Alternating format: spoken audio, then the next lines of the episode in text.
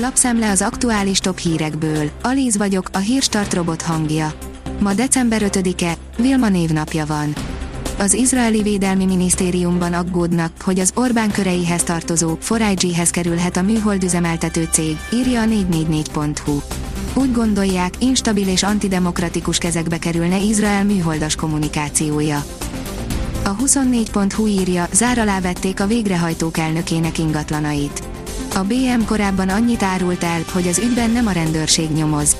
A többi hivatalos szerv pedig ennyit sem. Az m4sport.hu oldalon olvasható, hogy megúszhatja a büntetést Verstappen, még lát esélyt a győzelemre. A szombati csalódás után jó hírek is érkeznek a Red Bull házatájáról. Források szerint Max Verstappen megúszhatja a büntetést. A napi.hu írja, a sputnikosoknak is üzent Szijjártó Péter. Magyarországnak nagyon pozitív tapasztalatai vannak az orosz Sputnik V vakcina használatával kapcsolatban, mondta Szijjártó Péter külgazdasági és külügyminiszter egylet rádiónak a TASZ tudósítása szerint, amelyet a portfólió idéz. A kitekintő írja, megvan a francia jobboldal elnök jelöltje. Valérie Pécresse, a Párizs körüli Ile de France régió elnöke nyerte meg szombaton a francia jobbközép köztársaságiak államfőjelölt választó szavazásának második fordulóját jelentette be a legnagyobb parlamenti ellenzéki párt. F1, miattam ne büntessék Hamiltont, írja a vezes. Több mint megértően fogadta Louis Hamilton bocsánat kérését Nikita Mazepin, pedig kis hián összeütköztek a Forma 1-es Szaúd-arábiai nagydíj utolsó szabad edzésén. A vg.hu szerint érdemes lesz figyelni a jövő heti adatokra. Fogyasztói árak alakulása, szálláshelyek októberi forgalma és pénzügyminisztériumi gyors tájékoztató a következő heti makronaptárban. Tovább esett a lítium-ionos akkuk ára 2021-ben, írja az Autopro. Mindazonáltal a most tapasztalható áremelkedés nehéz helyzetbe hozhatja az autógyártókat és évekkel vetheti vissza az árcsökkenés menetét. Mikor lesz nyugdíjutalás 2022-ben? Mutatjuk a hivatalos nyugdíjfolyósítási dátumokat, írja a pénzcentrum. A nyugdíjutalás időpontjai legalább annyira fontosak, mint a munkaképes korosztály esetében a munkabér kiutalásának dátumai, éppen ezért igyekszünk mi hamarabb fényt deríteni arra a kérdésre, hogy mikor lesz nyugdíjutalás 2022 hónapjaiban.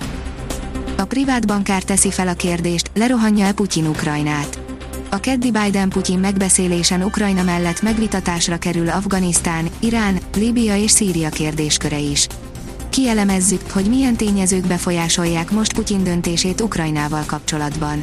De mit gondol az orosz elemzők többsége? Az ATV szerint Magyarországon minden negyedik ötödik ember funkcionálisan alfabéta. Van, aki ugyan kibetűzi a szavakat, de nem ért meg például egy használati utasítást vagy képtelen kitölteni egy egyszerű űrlapot. Hazánkban a különböző becslések szerint a felnőttek 16-33%-a funkcionális analfabéta.